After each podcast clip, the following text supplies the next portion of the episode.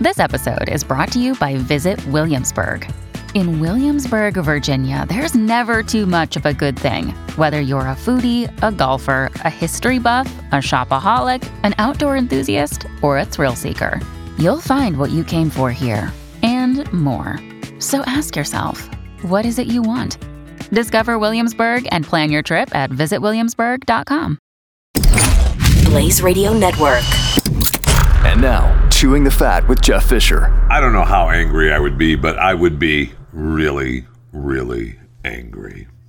And I don't know what you do because you probably end up get thrown in jail.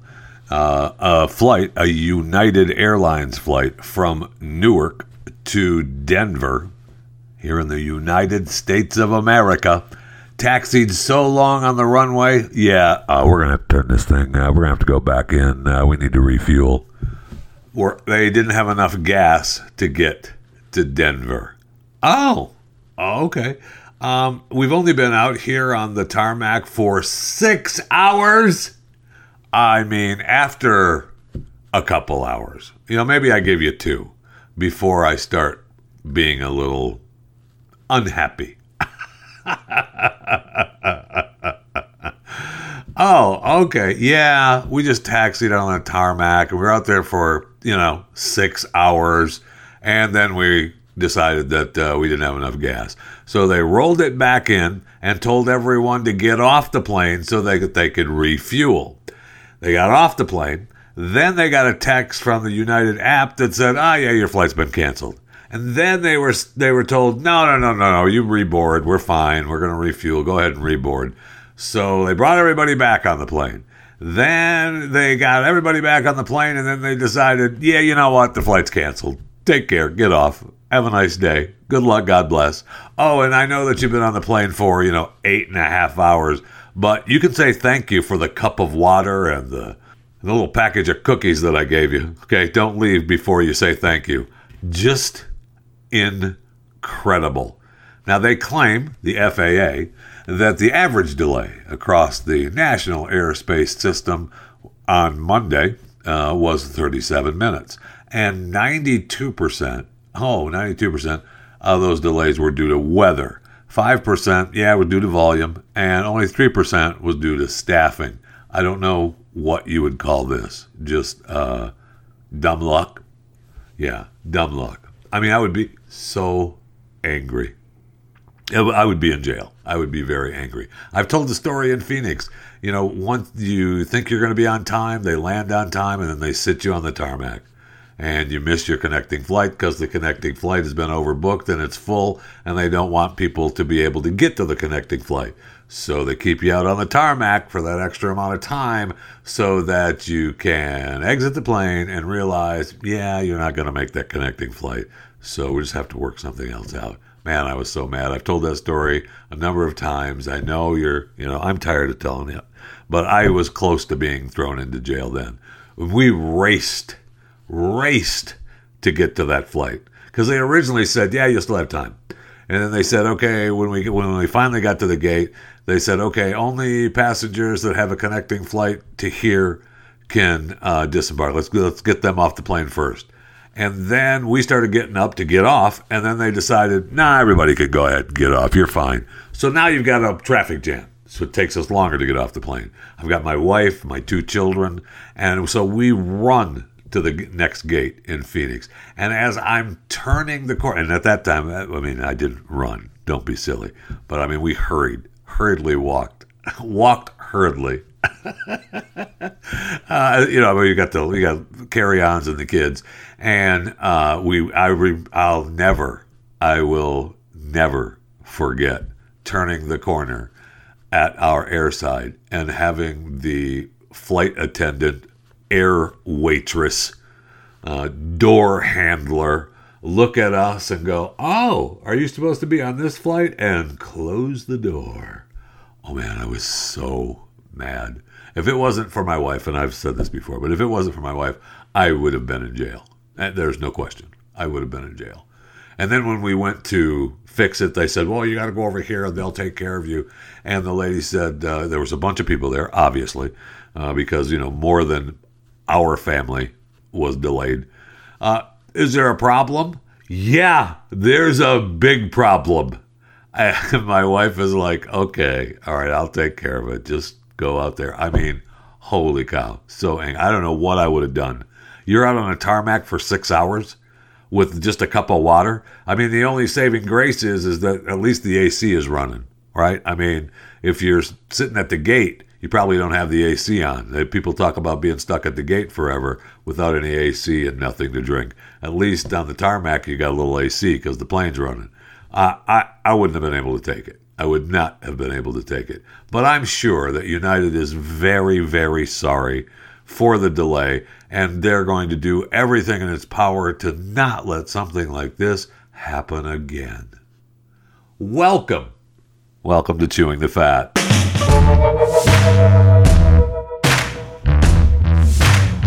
Well, here we go again. Two women have sued a man that's been around forever and that everyone, uh, because of the way he's portrayed in the media, loves George Foreman uh, the former heavyweight champion of the world uh, in boxing, and Pitchman sold you know hundreds of millions of dollars worth of merchandise. I mean, he's worth two or three hundred million dollars. I mean, he's worth a lot of money, and he's really everyone that's ever met him. Well, not everyone now. Uh, most people that have met him think he's a nice guy. He's 73 now. He's being sued for $25 million, at least $25 million claiming by two women who claimed that he groomed and sexually abused them when he was in his 20s and they were aged 13 and 16. They filed lawsuits against the allegedly abusive ex heavyweight champ. So, almost 50 years after the alleged incident? okay. Uh, George said, uh, I don't pick fights, but I don't run away from them either. And uh, he has vehemently denied these claims, these allegations. Uh, no problem. He said that, uh, you know, this is absolutely not true. He denies all of the allegations. Now, the two women claim that he, you know, obviously groomed them. She, uh, there are two separate lawsuits claiming compensation for physical and mental pain and suffering. Ugh. Uh, he met the girls when they were under the age of 10 he had sex with them when they were 15 and he was already a boxing champ. They allege they allege that uh, he threatened to fire her father. The one girl says that her father worked for him and he said, you know, hey, I'll fire your I'll fire your dad if you don't do what I say. Oh, okay. Well, last month George released a statement saying uh, two women have been trying to extort millions of dollars each from me and my family. Uh, how about no? uh, according to TMZ, they uh, the women initially asked Foreman for 12.5 million. Hey, we won't say anything if you give us 12.5 million each. And George is like, um, uh, no. So it's been, I mean, since the 70s. Wow. Uh, they falsely claim that he sexually abused uh, them for 45 years ago in the 70s. I adamantly and categorically deny these allegations. Uh, the pride I take in my reputation means as much to me as my sports accomplishments, and I will not be intimidated by baseless threats and lies. Okay, uh, just amazing that this is happening. I mean, look, if it's true, and that is a very, very big if, because I I am on George's side here. I mean, it seems that uh, you know, if, like I said, if it if if it's true, uh, you know, he should be uh, you know in jail, no question. But uh, this is part of the deal with the new law in California that has resulted in thousands of lawsuits. Uh, that's what enabled uh, the same uh, the legislation that enabled Judy Huth to sue Bill Cosby for you know raping her at Playboy Mansion when she was 15. So uh, we'll see. I, I, mean, we'll just we'll see. I, I I don't buy it. So it's been 50 years, and now you're going after him. Now you're going after George Foreman. Just, doesn't seem real. And, you know, if it is, if it comes out that it is, he absolutely should be in jail. And boy, if it is, again, if it is, wow. I mean, he's got an incredible an incredible catalog behind him of being a good guy, and it all gets burned to the ground. Uh, Bill Cosby is well aware of something like that. You know, a guy like Harvey Weinstein really didn't have a good track record. but these women were using him. I mean, we can go on and on about Harvey Weinstein, my feelings on that. Uh, you know, he's obviously, you know, a, a douchebag, but, uh, you know, these women got a lot out of Harvey, you know, both in the hotel room and out.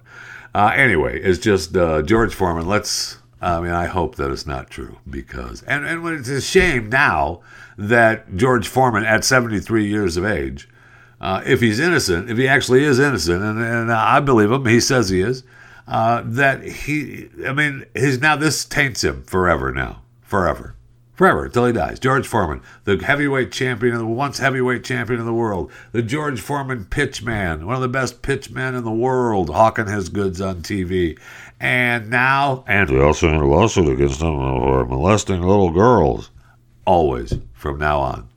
That's kind of sad and that's even with you know I, I, innocent until proven guilty. Innocent until proven guilty which is you know even questionable in today's world. But i mean that you still have you still have the allegations hanging over you. You still have to go to court.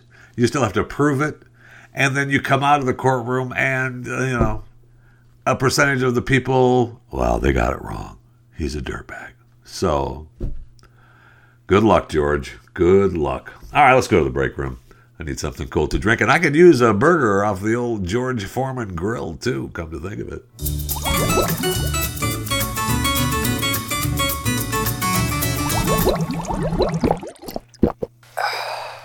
And when I say burgers uh, on the old George Foreman grill, I mean cow burgers, beef burgers.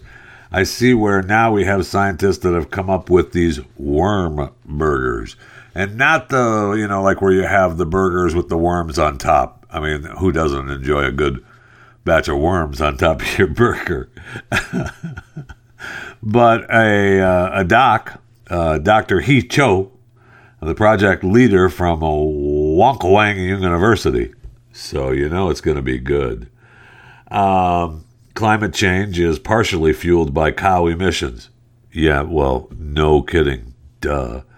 Uh, hence the need for beef substitutes. No, no, I disagree with that, Doc.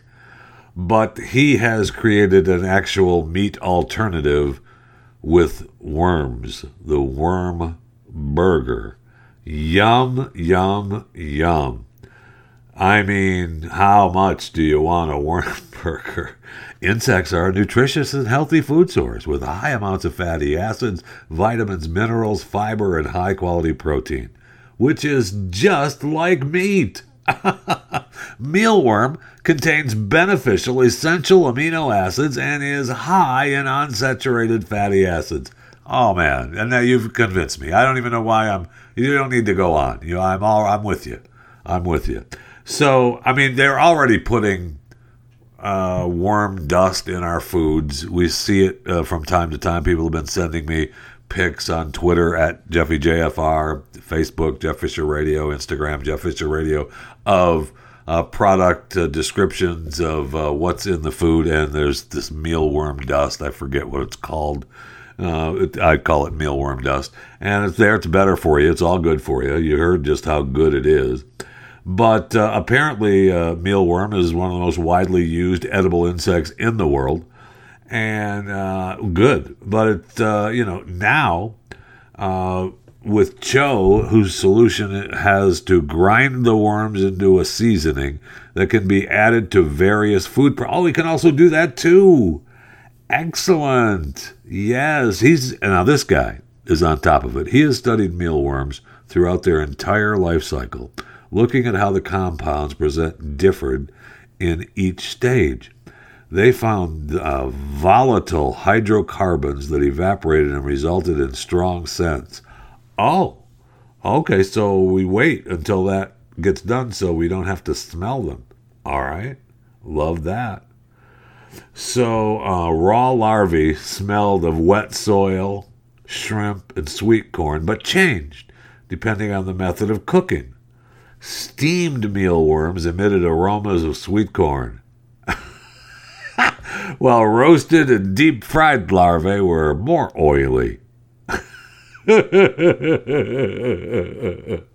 we had various amounts of mealworm and sugar in our testing samples, and we are ready to go with mealworm burgers. Yum, yum. So, as long as we're speaking about eating mealworms, I mean, what are we? Neanderthals? I see we have a new study out there where researchers collected data on craniofacial morphology from the published literature. This ultimately resulted uh, in a data set including 13 Neanderthals, 233 prehistoric Homo sapiens, and 83 modern humans. They use the facial features and uh, the DNA because uh, they don't know when and where the Neanderthals and uh, the old Homo sapiens uh, started hooking up, taking care of a little business. I mean, we've talked a lot about before, uh, you know, when Neanderthals and uh, Homo sapiens had a little business and created, you know, the human being now. Because we know that at one point, I mean, I'm sure the Homo sapiens were like, eh, "Don't be messing with those; those people are weird." And the Neanderthals was like, "I got to get me some of that." I don't know where that came from, but I'm going to get me some of that. So apparently, uh, according to this study, the facial structure of prehistoric skulls supports the hypothesis that much of the interbreeding, much of the business between the Neanderthals and uh, the Homo sapiens, the early humans, uh, took place in the Near East, the region ranging from North Africa to Iraq. So, in that neck of the woods, uh, there was the humans and the Neanderthals, and some, a few of them anyway. We don't know how many. a few of them uh, all looked at each other and said, "Oh yeah, uh, have you seen that Neanderthal? I know that one there. Have you seen the Neanderthals? Were like, have you seen that human? I have. All right, let's let's go take care of a little bit of business." And uh, that's uh, that's what the new study said. So it's nothing like Neanderthal and human business going on. It's only a few thousand years ago. Don't worry about it. I'll stop thinking about it.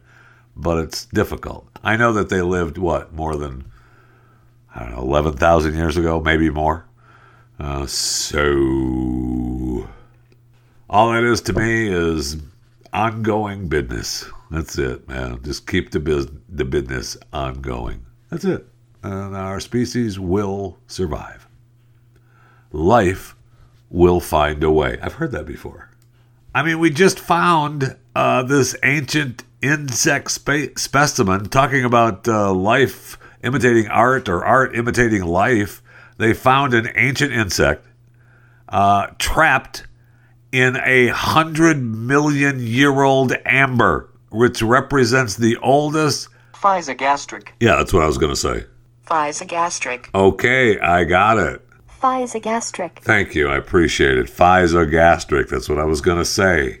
Uh, it's the oldest physogastric insect whose abdomen can enlarge and elongate. That's what researchers said. I say leave it there. Leave it alone. Okay, it's trapped in tree resin, preserved in a time capsule. Let's just leave it alone. Don't start going in and getting DNA out of it because we've seen where that leads. Yeah, we have. And uh, we all know life will find a way. You know, maybe for dinosaurs, but not humans as of yet. We do have a couple of who died today. Today's who died today.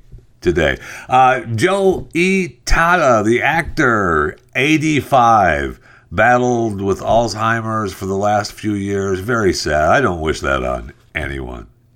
Well, No, I don't wish that on anyone. I mean, the guy was a big time actor. He was just a TV guy, a working actor. He was in these huge shows, uh, you know, like uh, you know, TV shows. He was in all these TV shows as a background actor, and then uh, what you may remember him from is uh, 90210, the TV series. I mean, he was he was in uh, huge episodes. He was like the owner of the Peach Pit for 90210. And uh, he was in, I mean, they had, I don't know how many episodes that stupid show had, a couple hundred, maybe 300 shows. And uh, so, I mean, you, you would know him if you saw him. Uh, Joe Itada, dead at the age of 85. And then we have one more in the Who Died Today, although he didn't really die today. They just they found him. Uh, Stephen Hoffenberg, former business partner partner of Jeffrey Epstein, uh, dead. Uh, they didn't know where he was. They wondered, hey, what's happening? Nobody's seen Steve. What's going on? Maybe we should have a wellness check. Yeah, we probably should. Oh, okay. Well, let's go to his house in Connecticut. Okay. Hello, Steve. Are you there? Yeah. Uh, hello. Uh, no. Um, we have a we have a body of a white male deceased, uh, and a visual identification uh, cannot be made. Oof, it was a decomposing body. He'd been dead for a little while. So they believe uh, the autopsy is still pending. Uh, death, uh, you know, the cause of death has not been determined, but there were no signs of trauma. Uh, we're awaiting a toxicology report and dental records to confirm that it's Hoffenberg's identity. Now, he worked with Epstein uh, in the uh, debt collection agency, where that was they had started a Ponzi scheme with uh, Epstein, and he spent 18 years in prison. Oof, that's not uh, that's not good. So uh, there you go uh, Stephen Hoffenberg, believed to be dead at the age of 77. All right, is uh, Dr. Gabby Wild on the line yet? She is? Excellent.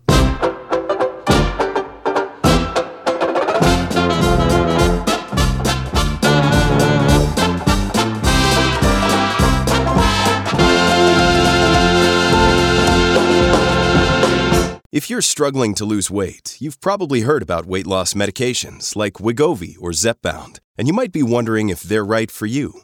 Meet PlushCare, a leading telehealth provider with doctors who are there for you day and night to partner with you in your weight loss journey. If you qualify, they can safely prescribe you medication from the comfort of your own home. To get started, visit plushcare.com slash weight loss. That's plushcare.com slash weight loss. Plushcare.com slash weight loss. So you uh, you know that uh, as listeners to Chewing the Fat, that no one supports animals and zoos more than Chewing the Fat and me. Now I do, you know, I believe that humans are first, but animals, I love them. And I have Dr. Gabby Wild, who has a guide with National Geographic, I'm sorry, Nat Geo, on how to speak to animals. And it's based for everyone. I mean, it said it talks about how it helps kids understand animals, Doc, but I mean, really, everyone believes that they have some way to communicate with their animals, right? So Absolutely. if we have if we have experts like yourself uh, teaching us uh, better ways to communicate with the animals, that can't be bad. That's right. And you're right. Everybody knows how to communicate, especially with the animals that we call by our side. So the ones that, well, for my case, in my lap.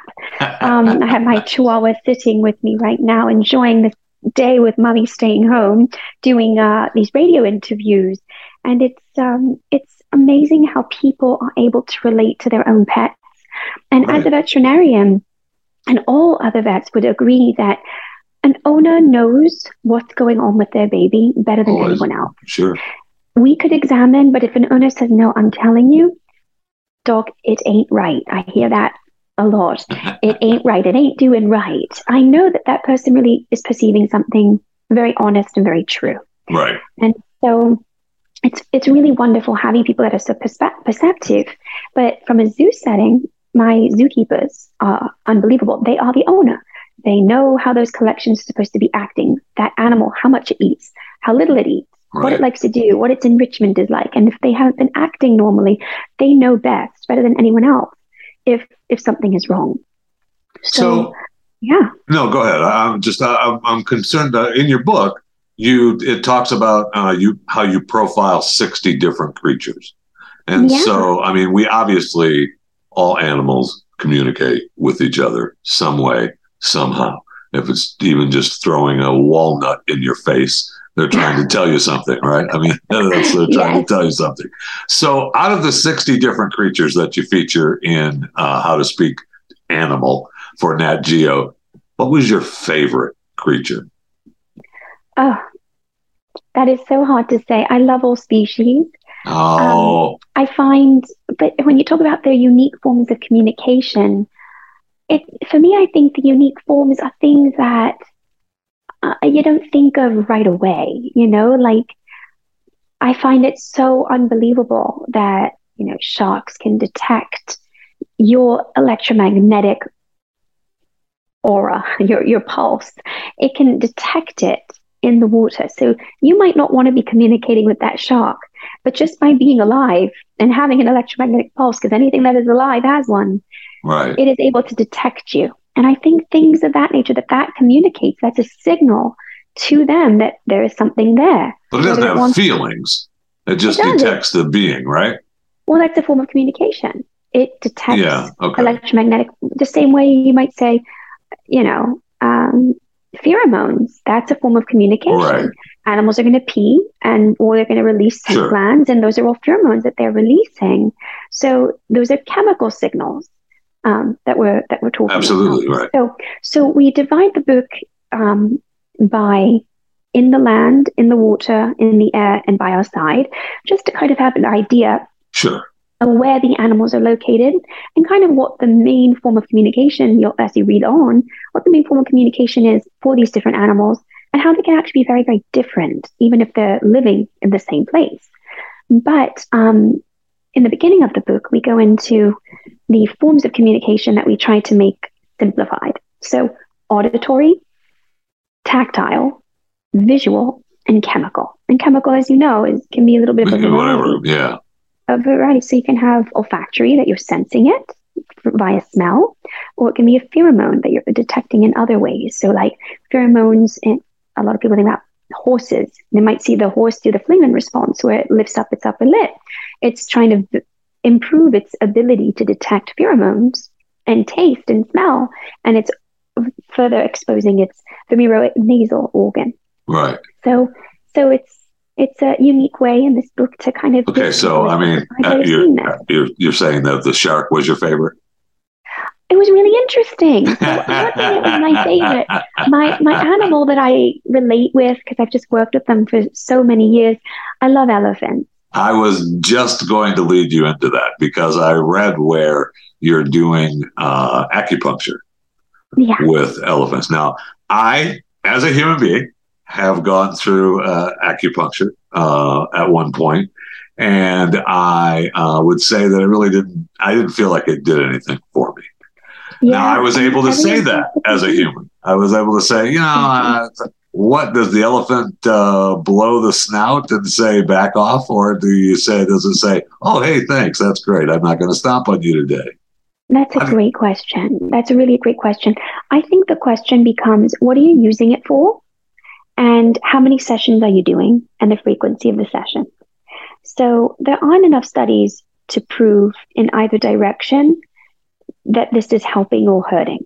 Okay, And I think from anecdotal case studies, we see things for things like pain, it has shown to improve because we have proven how different um, chemicals are released when we okay, do acupuncture, and those right. type. So, so we can, if you will, show that it can assist with pain. But if somebody says it's going to help you with cancer or going to help you with yeah, I used it right. I used it at one point because they told me it would help me stop smoking. It did not. So, you know, there you go. I'm not certain it's going to have that effect, and nobody has done enough studies to tell you otherwise. But for pain, I really like to use it for that aspect. Um, the Chinese used analogies where they would say meridians and, and channels and chi because they didn't have our current scientific words to describe these things. But meridians hmm. are essentially nerves.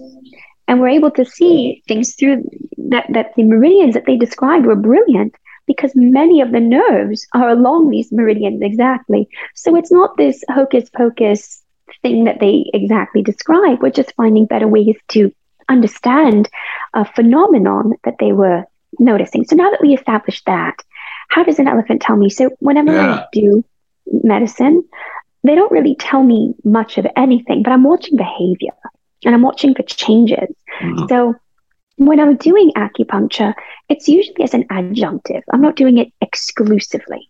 I'm doing other things because if it has an infection, I'm not going to press these infectious points and hope it goes away. It needs medication. so Right.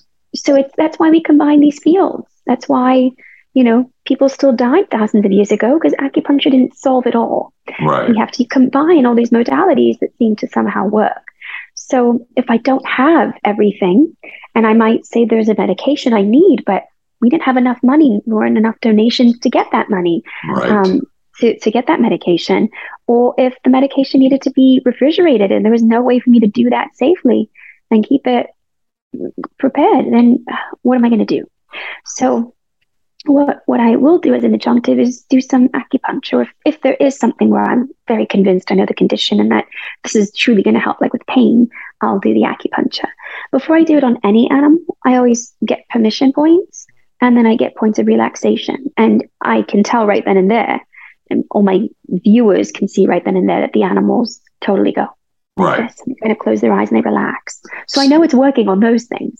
Right. All right. So you being the uh, you know the animal communication expert, and uh, you know from around the world, we have stories where uh, different animals, uh, in particular, since especially since uh, uh, COVID, when we locked down the cities and the animals decided that they could come back out and uh, try to take over some of the areas, uh, they they uh, we have stories from around the world where uh, you know, um, in particular. Uh, packs of monkeys are attacking humans.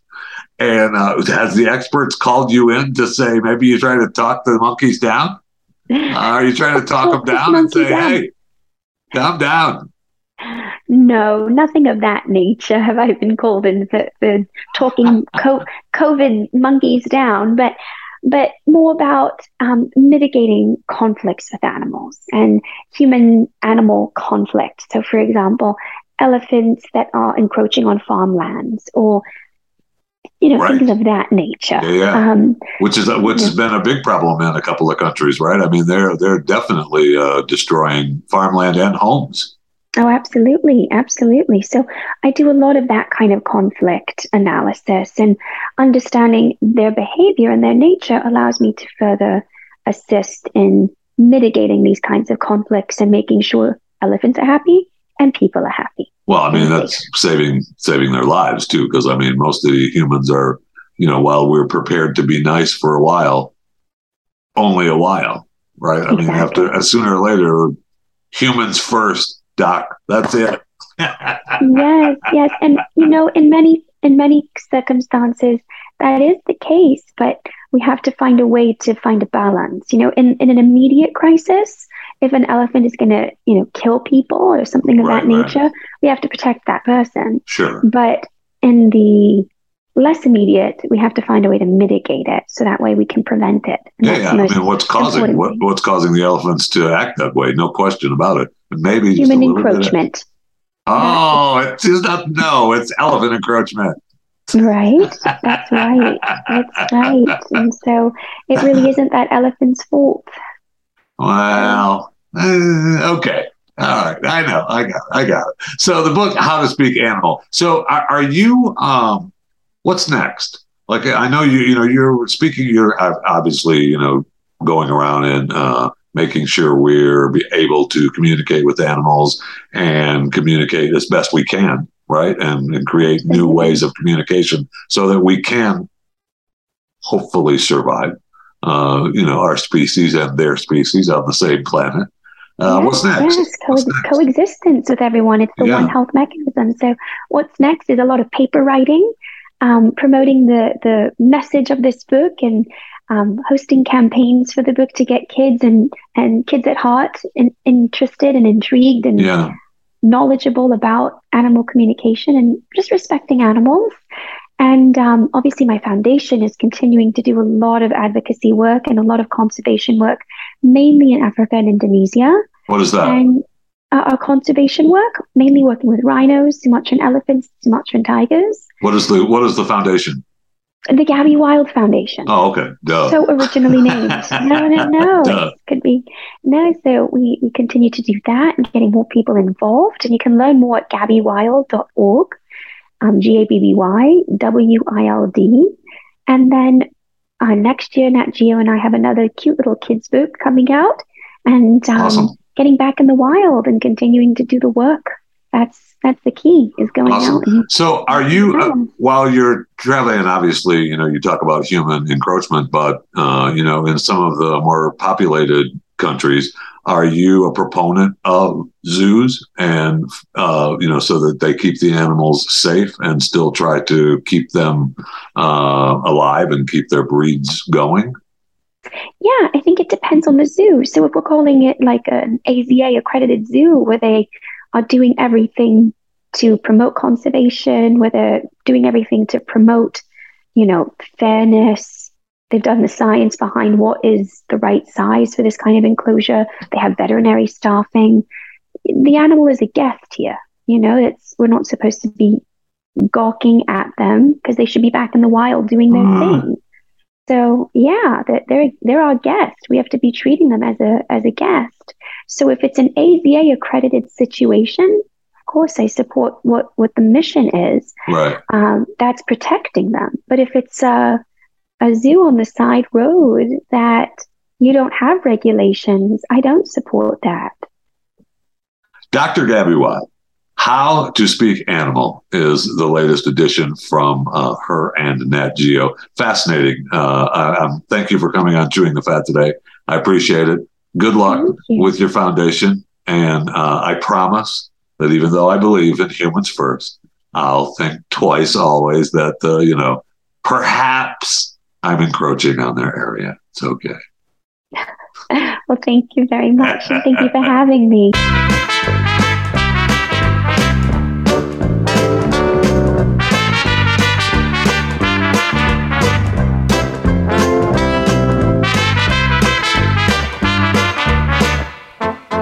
Hey, it's Ryan Reynolds, and I'm here with Keith, co star of my upcoming film, If, only in theaters, May 17th. Do you want to tell people the big news? All right, I'll do it. Sign up now and you'll get unlimited for $15 a month in six months of Paramount Plus Essential Plan on us. Mintmobile.com slash switch. Upfront payment of $45 equivalent to $15 per month. Unlimited over 40 gigabytes per month. Face lower speeds. Videos at 480p. Active Mint customers by 531.24 get six months of Paramount Plus Essential Plan. Auto renews after six months. Offer ends May 31st, 2024. Separate Paramount Plus registration required. Terms and conditions apply if rated PG. It's Friday. Time for what's being called America's favorite game show, What's the Lie? What's the lie? Where contestants try to decipher the lie from our count 'em one, two, three, four headlines. One of them is not true. Thus, that's where we get what's the lie. Welcome, welcome to our contestant, Rob Borowski. Rob at TV's Rob Official, host of what is now the former weekly show on Woke. Welcome to What's the Lie. How are you? Oh, I am so good, Jeffy. Thank you for having me here. Oh, I am welcome. so excited. I have heard this game show so many times, and I'm now eager to play. All right. I mean, if you're ready to play four headlines and a lie, let's do it. Four headlines, and one is not real. One of them is the lie. Headline number one Ethiopian airline pilots fell asleep during a flight and missed their landing.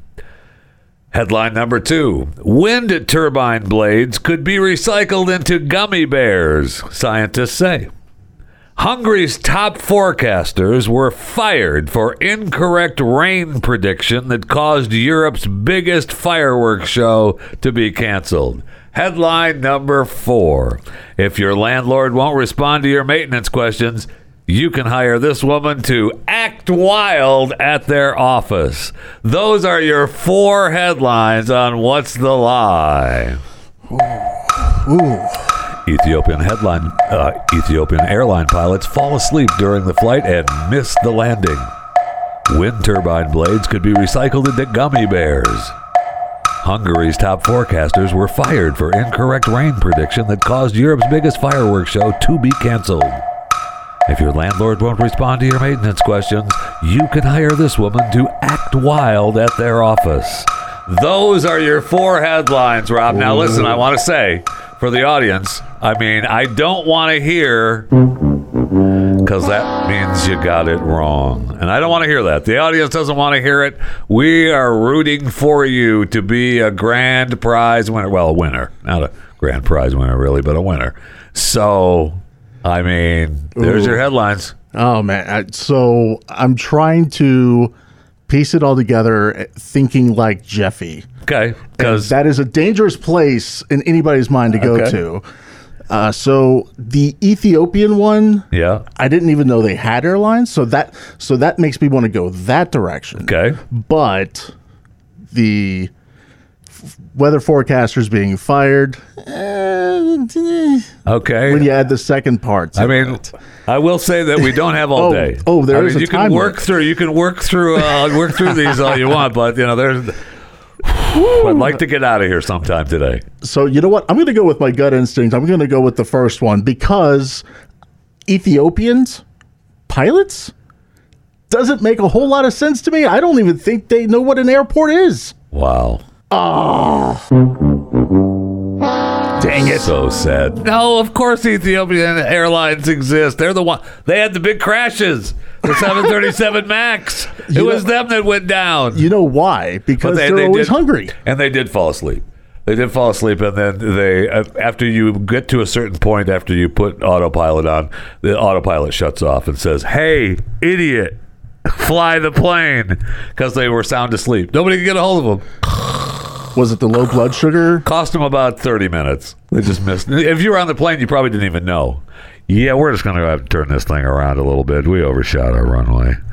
Uh, yes, that's true. So, uh, hey, thanks for listening to What's the Lie? What's the Lie is a subsidiary of Chewing the Fat Enterprises. All information is probably accurate at the time of recording. CTF, WTL, MMXXII. So which one was it, Jeffy? All right, so I'll be happy to tell you. All right, now Would this you? one, well, uh, the wind turbine blades uh, that could be recycled into gummy bears, true. Which I thought, wow. I mean, that that story See- just blew me away. That one didn't even factor in because I figured some scientists would say, Yeah, the the and I I believe that they should use the wind turbines as a fence uh, along the border. Just turn every other one up, upside down, every other one right along the border. They're huge. They Decorative. can't be recycled, and you just use them as a fence. I'm not climbing over those things. I mean, it's just an idea that uh, here at Chewing the Fat, I'm trying to help the country out a little bit, save them a little money. Do you keep the bird poop on them though? Whatever, whatever. I mean, if they're if we're if we're going to take them down and bury them in giant holes, let's put them in the ground and use them as a fence. But you know, again, what do I know? Nothing. Uh, the Hungary's top forecaster that was fired for incorrect rain prediction. Yeah, that was true. I mean, hello, you cancel. You made us cancel a fireworks show. Uh, get off the air. So this, the one that was the lie, actually would be a good business plan. I mean, it's a million dollar idea. Well, at least maybe a you know a tens of thousands of dollar idea. Uh, if your landlord uh, won't respond to your maintenance, there's no woman you can hire to go act wild in your place. But there should be. Damn it, there should be. I should have. I knew I should have gone with that one. That was the second. Tr- that was the second pick. Was it? Yes, that was my second pick. Was it? because it? sounded like a Jeffy scheme. It sounded like a Jeffy scam, and I knew I should have gone that direction. Thanks for stopping by.